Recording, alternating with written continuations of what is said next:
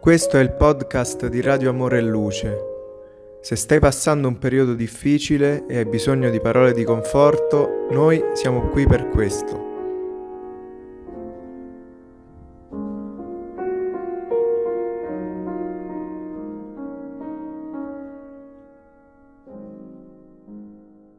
Rinuncia.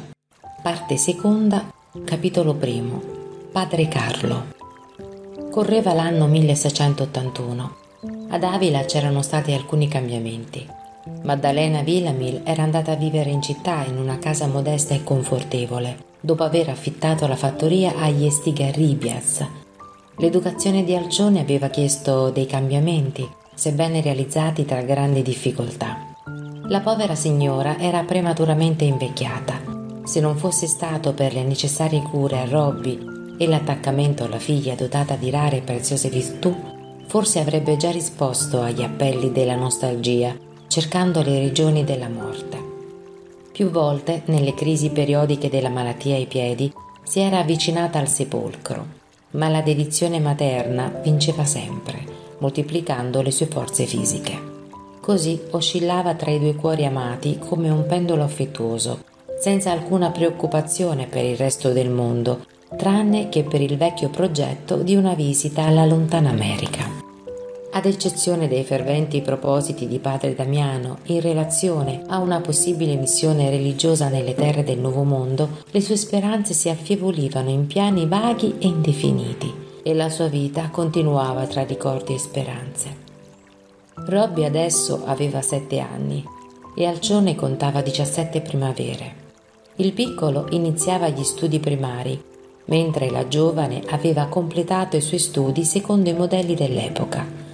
La figlia di Cirillo, protetta da madre Concetta e sotto le cure di padre Damiano, conosceva il latino, l'inglese e il francese e si distingueva anche nella musica per le sue belle e ispirate composizioni. Nel canto era la prima voce nel coro della cattedrale della famosa città. I suoi amici più cari la ammiravano particolarmente per la delicatezza femminile unita ad una vasta conoscenza scientifica. Nei ricevimenti più in vista era spesso invitata a suonare al clavicembalo le sue ispirate composizioni. Artista per temperamento, questo però non la allontana, anzi amplifica l'entusiasmo e l'inclinazione religiosa legge i testi del Vangelo negli originali latini e commenta i passaggi sotto i nuovi crismi. Tra coloro che la stimano, Damiano e Maddalena, nonostante la convivenza quotidiana, sono i suoi più grandi ammiratori. La giovane, pur possedendo così tante doti di intelligenza e di cuore, non ha mai avuto una qualsiasi parola di superiorità vana gloriosa e si è sempre interessata al lavoro domestico sin nei minimi particolari. La figlia di don Ignazio, per fare fronte alle spese domestiche, aveva dovuto aumentare i lavori di sartoria, sempre aiutata dalla figlia instancabile e premurosa. Alcione non aveva mai dimenticato i bei giorni di lezione spirituale in compagnia di Dolores al mercato della verdura e consegnava i lavori di cucito della madre con la stessa umiltà dei primi tempi. Il prestigio della sua gentilezza rendeva il lavoro materno molto più accettabile. Come figlia era un modello di virtù familiare. Come discepola aveva il plauso di tutti i precettori per la sua irreprensibile applicazione agli studi. Come amica era una compagna affabile e affettuosa, pronta ad aiutare nelle situazioni più difficili con la saggezza dell'amore fraterno.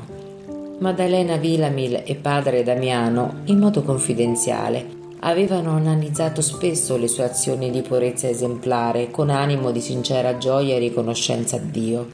L'unica cosa che in qualche modo preoccupava entrambi era l'indefinibile posizione di Alcione riguardo al matrimonio e all'amore coniugale. Di lei si erano già innamorati due nobili rampoli di Avila senza ottenere altro che stima fraterna.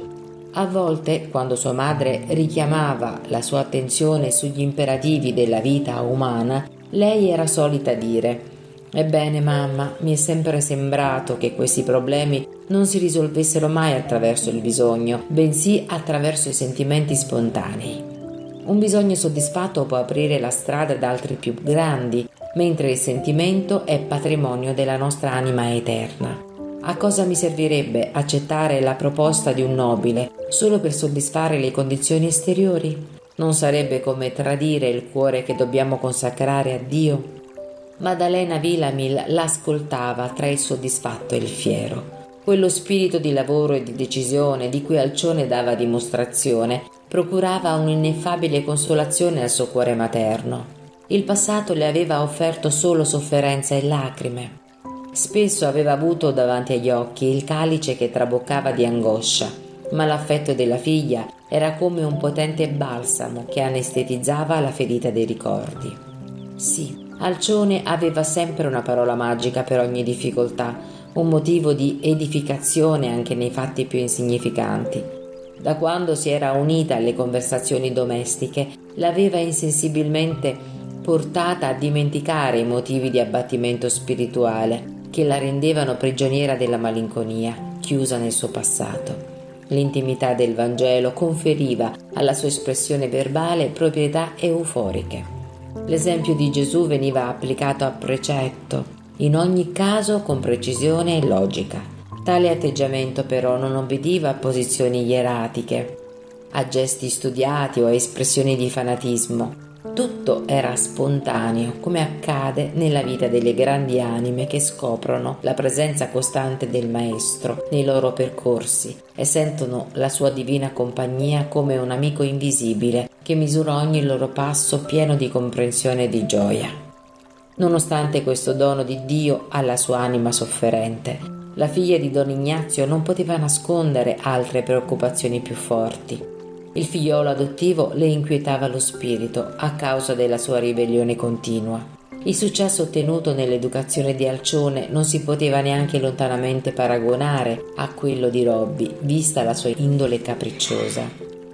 Nell'epoca a cui facciamo riferimento, Robby aveva iniziato a frequentare le lezioni della scuola primaria impartite da padre Damiano nella chiesa di San Vincenzo e ogni giorno tornava a casa con proteste e lamentele. Interpellato, denunciava la fatica nella deambulazione a causa del piede difettoso. Accresceva le difficoltà nello scrivere con la mano sinistra.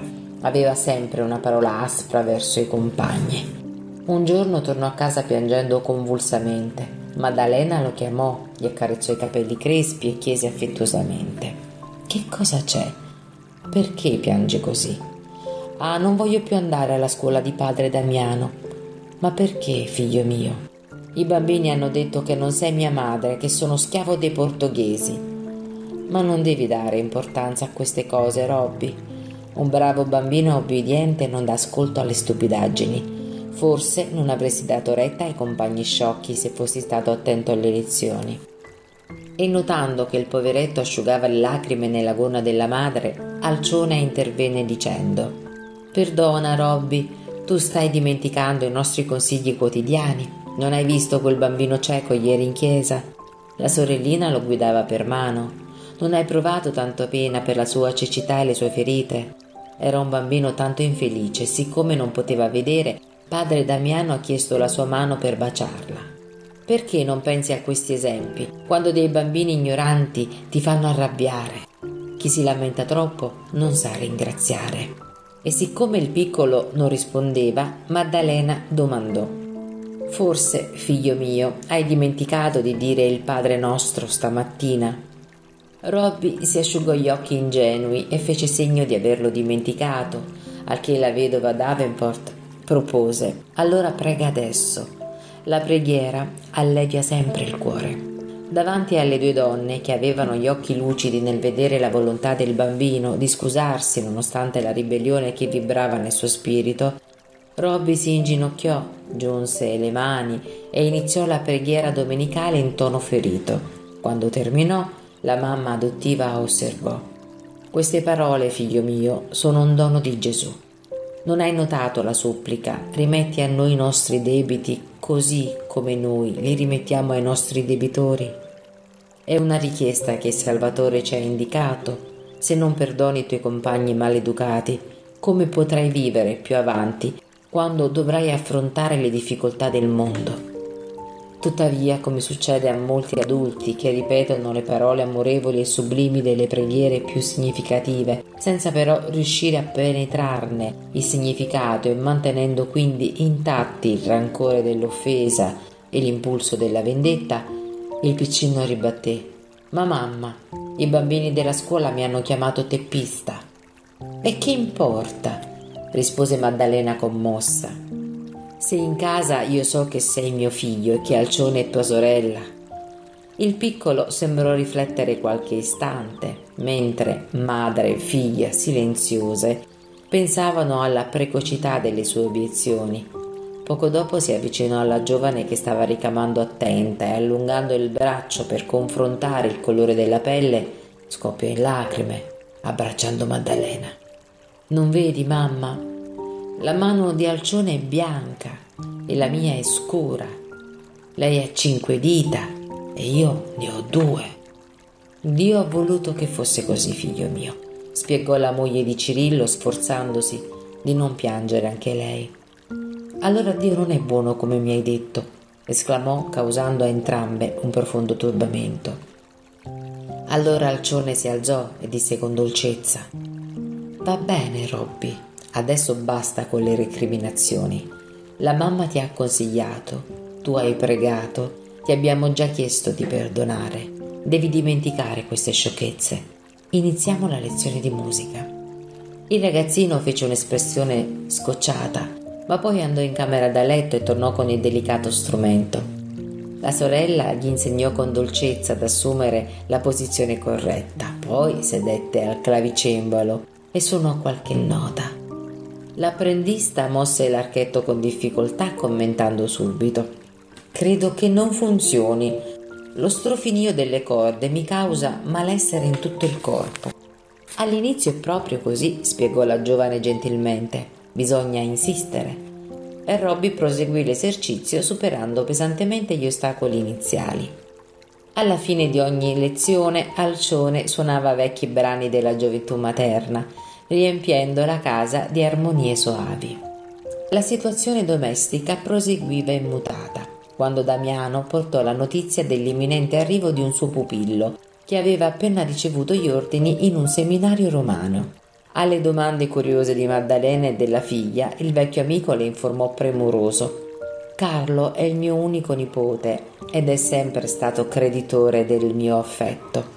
Suo padre discendeva da antichi spagnoli trasferitisi in Irlanda dopo il disastro dell'invincibile armata. Durante un viaggio nel continente simpatizzò con la sorella che Dio mi aveva dato, sposandola poco dopo. Vissero in piena armonia coniugale per cinque anni, quando mio cognato perì in un naufragio, lasciando la compagna sconvolta e desolata. Sfortunatamente per Emilia nulla poté ripristinare le energie del suo spirito. Né il figlioletto né la fede religiosa poterono salvarla dall'apatia a cui si era arresa fino alla morte. Ho cercato invano di scuoterla dallo smarrimento che l'aveva inghiottita. Al momento della morte consegnò ai parenti del marito una lettera testamentaria in cui esprimeva le sue ultime volontà in cui stabiliva che suo unico figlio, appena avesse raggiunto l'età appropriata, fosse internato in un seminario romano per consacrarsi al sacerdozio. Per questo lasciava a lui la sua piccola fortuna, affermando di non desiderare per suo unico discendente il dolore infinito della vedovanza. Una storia molto triste, commentò Maddalena Villamil, riflettendo sulla sua vicenda personale e anche una preoccupazione molto ingiusta da parte di mia sorella, sottolineò Damiano con fermezza. Il piccolo Carlo è stato con me per tre anni nella sua prima infanzia. Studiando il suo carattere ho fatto il possibile per allontanarlo dal cammino tracciato dalla decisione materna, ma i suoi zii irlandesi ci tenevano così tanto a soddisfare la richiesta dello spirito turbato di Emilia che non ci fu modo di sottrarre il piccolo ai loro propositi. Ho dovuto accollarmi la responsabilità di fargli da tutore presso il seminario romano e Carlo è stato portato, forse contro voglia, a ricevere la tonsura. Siete quindi contrario alla carriera del giovane? chiese la moglie di Cirillo con interesse. Non è proprio così.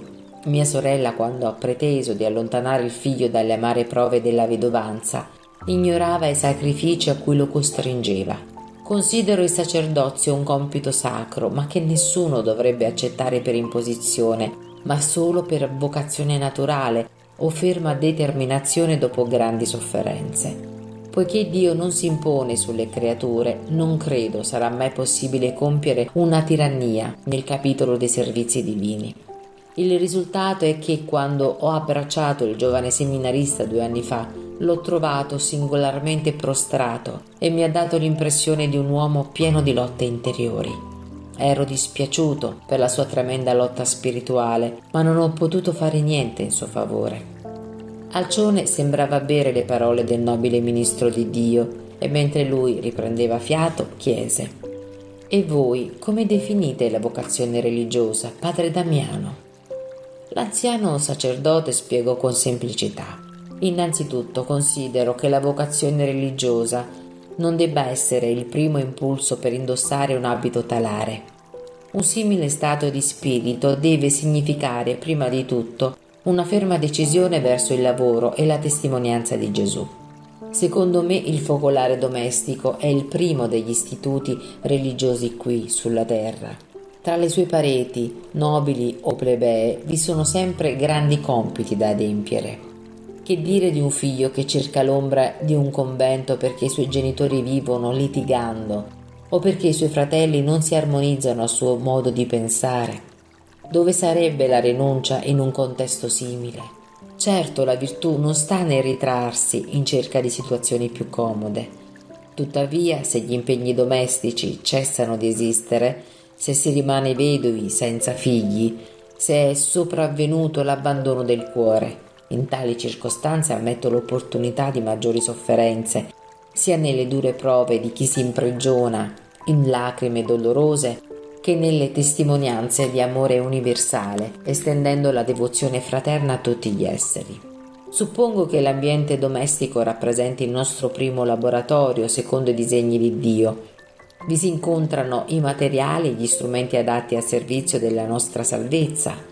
Tuttavia, quando questo luogo manca, forse significa che siamo stati chiamati nella nostra vocazione religiosa a importanti lavori di carattere collettivo. La giovane, soddisfatta del chiarimento dal punto di vista dell'interlocutore, non insistette oltre. Ma Maddalena chiese con delicatezza: E manca molto all'arrivo di padre Carlo?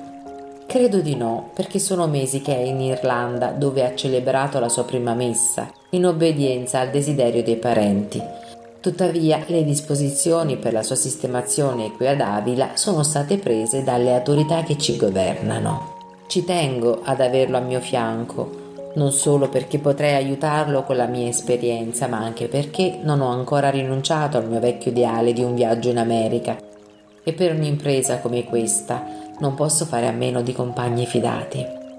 La conversazione si incentrò sul piano del grande viaggio e sulle notizie, generali e vaghe, ottenute nella vecchia Castiglia sulla vita nella colonia.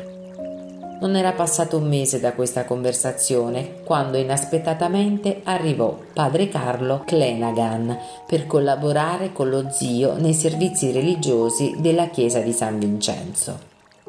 Alto, magro, dai modi estremamente amichevoli, per la bontà che mostravano i suoi occhi limpidi, il nuovo sacerdote colpiva per il fascino dei suoi modi e sembrava avere circa trent'anni. Naturalmente la prima visita che fece in compagnia del suo tutore fu a casa di Maddalena Villamil, che lo ricevette con sincere dimostrazioni d'affetto.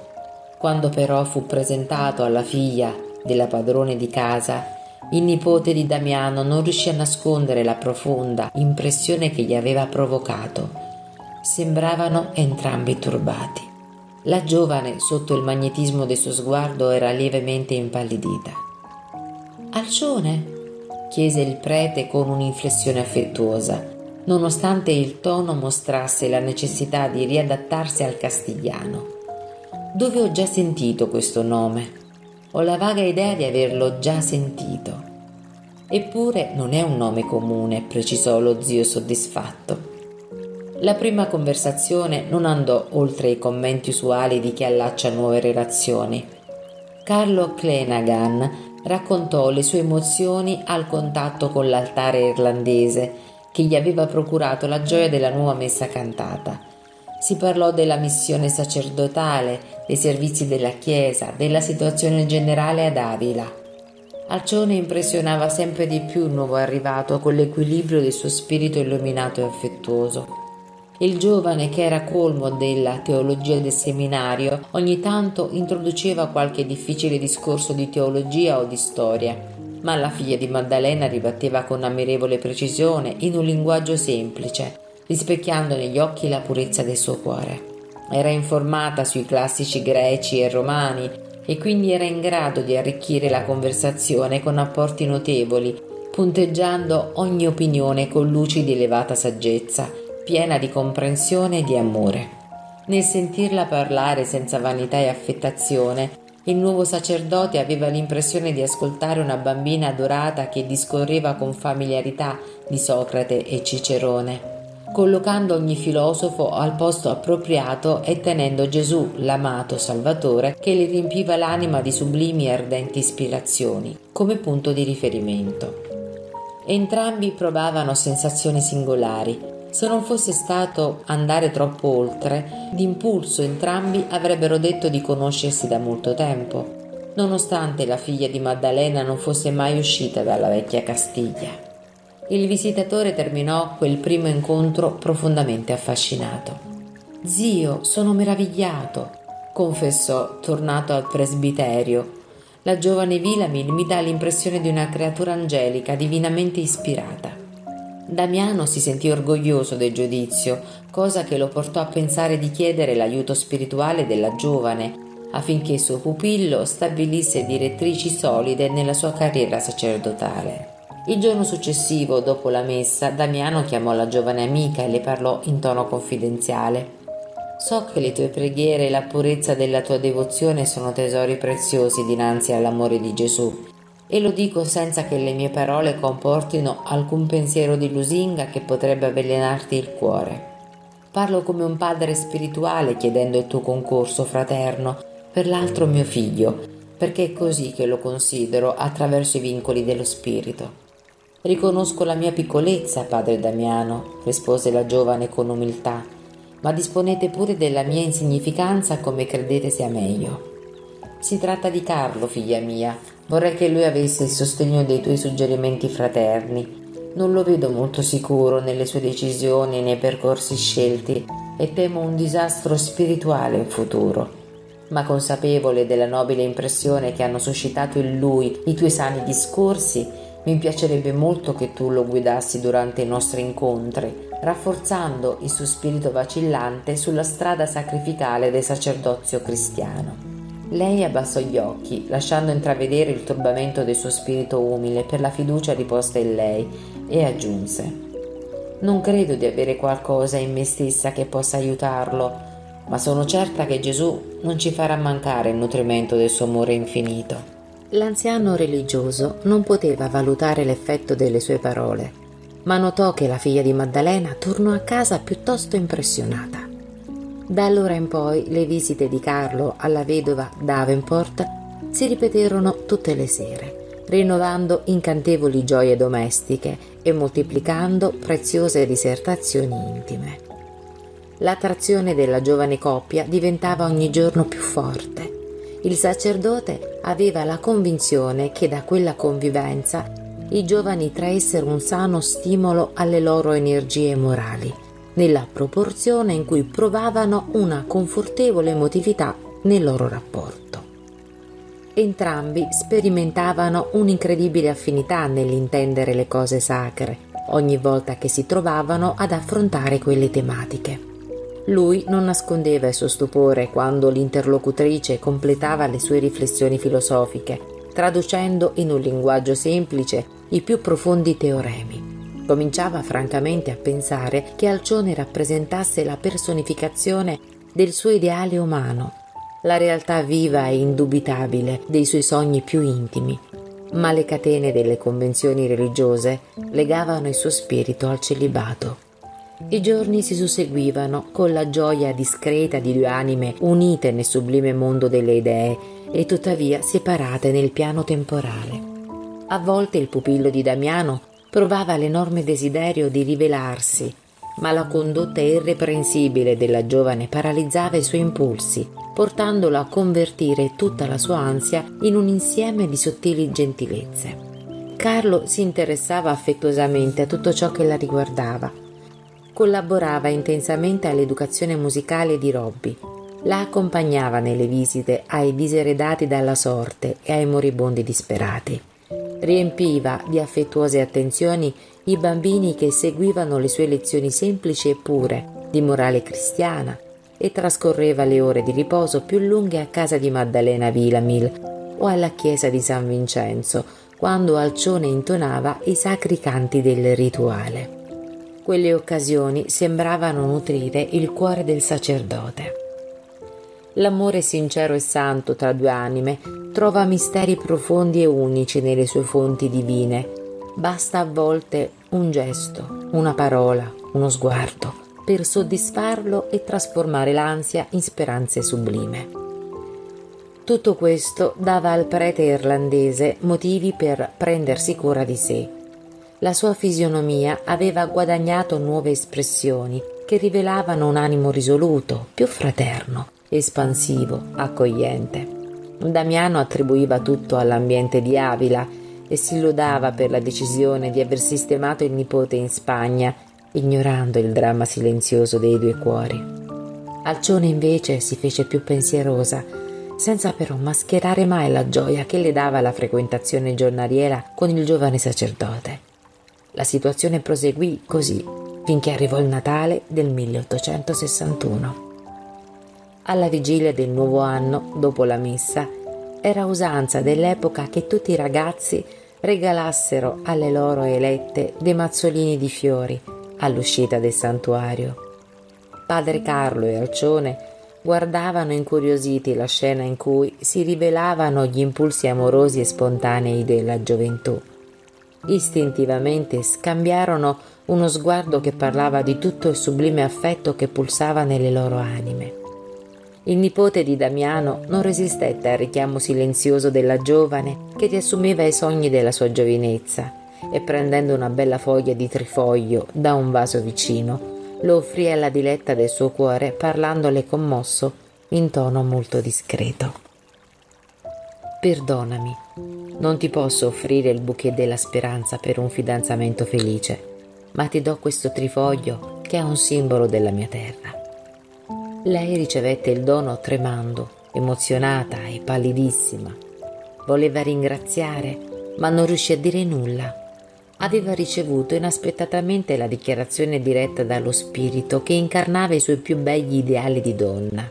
Lui capì il suo naturale turbamento e aggiunse Non soffrire per questo. Voglio solo ricordare che, se non fosse per l'impegno che ho preso, posso dire che oggi, nonostante i miei quasi trent'anni, oserei supplicare Dio di concedermi la fortuna di coniugarli alle tue diciotto primavere. Alcione era paralizzata. Dentro di sé, per dovere di lealtà, non aveva nulla da dire, se non che desiderava anch'ella realizzare quel sogno comune, che lui era l'unico uomo al mondo capace di regalarle la dolce luce della felicità coniugale. Ma anche a lei le convenzioni serrarono le labbra. In quel momento sul viso del ragazzo vide qualche lacrima scendere furtiva dagli occhi non poté più restare come una muta anima ferita. Un'emozione dolorosa colmò la sua anima sensibile e con lacrime ardenti che le sgorgavano dall'intimo, tese la mano affettuosa e tremante, esclamando Padre Carlo, credimi, le tue parole mi toccano il punto più sacro del mio cuore. Alcione, disse il pupillo di Damiano profondamente commosso, se puoi, D'ora in avanti chiamami soltanto Carlo, nell'intimità. Dagli altri sopporterò il titolo di apostolo, senza esserlo.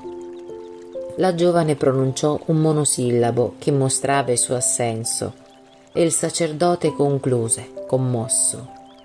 Parleremo dopo. Quella sera a casa di Maddalena i due mascheravano a stento il turbamento che agiva nei loro spiriti. Carlo ardeva dal desiderio di portare via Alcione dalla stanza per raccontarle le sue infinite angosce, mentre lei, dentro di sé, implorava Gesù di concederle l'opportunità di spiegarsi. L'occasione arrivò dopo un'ora di musica, quando il piccolo Robby chiese a padre Damiano di accompagnarlo alle mura per una passeggiata sotto la luna. L'anziano prete acconsentì volentieri, nonostante il freddo, la notte ostentava una bellezza eccezionale. Maddalena volle restare in casa per terminare alcuni lavori di cucito e i quattro varcarono la porta di San Vincenzo allegri. Mentre Damiano soddisfaceva i capricci del piccolo, la giovane coppia trovò l'opportunità che cercavano. Alcione, cominciò il sacerdote con commozione. Il destino ha circondato il mio spirito di alte mura e sigillato le mie labbra con un bavaglio di ferro. Ma spero che tu, per amore di Gesù che servi con così grande fervore, Perdoni questo mio sincero affetto. Io sento di non saperlo ancora ascoltare con la devozione che contraddistingue i tuoi gesti di santa e proprio per questo mi aspetto la tua caritatevole comprensione qualora tu non possa ricambiarmi in spirito. Mai la figlia di Maddalena aveva provato una così grande lotta interiore. Il primo impulso del cuore è sempre quello di consolare o di difendere l'oggetto amato. Dimmi, proseguiva il giovane nella sua ardente passione, se davvero mi comprendi e perdoni il mio delirio. Da quando piango durante le mie preghiere, rispose la giovane sospirando, Gesù sa che capisco il tuo cuore. L'affettuosa inflessione di quelle parole non lasciava adito a dubbi. Carlo Clinagan, soltanto per aver sentito quell'amorevole dichiarazione, si sentiva il più fortunato degli uomini. I tuoi occhi mi parlavano, Alcione, ma ho aspettato con ansia che le tue labbra confermassero la mia felicità. Quanto sono lunghe le mie notti di dolorosa veglia. È vero che sono prigioniero di una convenzione potente e terribile, ma la tua comprensione e il tuo affetto per me rappresentano la visita e l'interesse di un angelo allo sventurato prigioniero nel carcere oscuro. Non dire così, Carlo, disse la giovane commossa, ancora mostrando la suprema lotta interiore. Il dovere non dovrà mai diventare un fantasma ai nostri occhi. Dio ha seminato la creazione con infinita gioia e noi ci troviamo nel divino lavoro dell'illuminazione spirituale. Ogni nobile obbligo arricchisce il cammino e non dobbiamo rattristarci nel compito, grande o piccolo, che ci è stato affidato. Il sacerdote comprese la bellezza del concetto, ma obiettò. Tuttavia per me l'esistenza è stata una matrigna. Credi quindi che la vita finisca dopo i giorni fugaci nel mondo? ribatté Alcione affettuosamente. Secondo il nostro concetto di pace e di felicità, i periodi terreni che segnano l'infanzia, la gioventù e la vecchiaia sono quasi meschini. Siamo spiriti eterni. Il mondo, Carlo, deve essere come una grande scuola in cui il Signore ci offre possibilità benedette di lavoro e di educazione per la vita eterna. A quelle parole il giovane si intenerì. La sua voce sembrava venire da lontano, dalla regione della verità e della speranza, per cullare i suoi sogni più intimi. Quei concetti cadevano come un balsamo prezioso sul suo cuore ferito. Comunque, disse in tono amareggiato, non importa quanto io abbracci il mantello della fede, non mi posso liberare del peso immenso nato dal vuoto di mia madre che mi ha reso schiavo per sempre. Non incolpare tua madre per gli obblighi e le testimonianze che ti spettano. Avverti lei assennata. Al di sopra di ogni decisione umana c'è Dio che dispone di infiniti mezzi per far valere la sua volontà sovrana. Oltretutto tua madre, avendo deciso così, obbedì a degnissimi propositi offrendoti a Dio in una dolce consacrazione. E se il padre ha accettato il voto materno è perché ci sono sicuramente nel contenuto di quella decisione gli imperativi della legge ineluttabile del perfezionamento attraverso il dolore. Notando che lui la ascoltava sorpreso, continuò. Credi forse all'affermazione di molti teologi, secondo cui Dio crea le anime nell'atto stesso della nascita del corpo?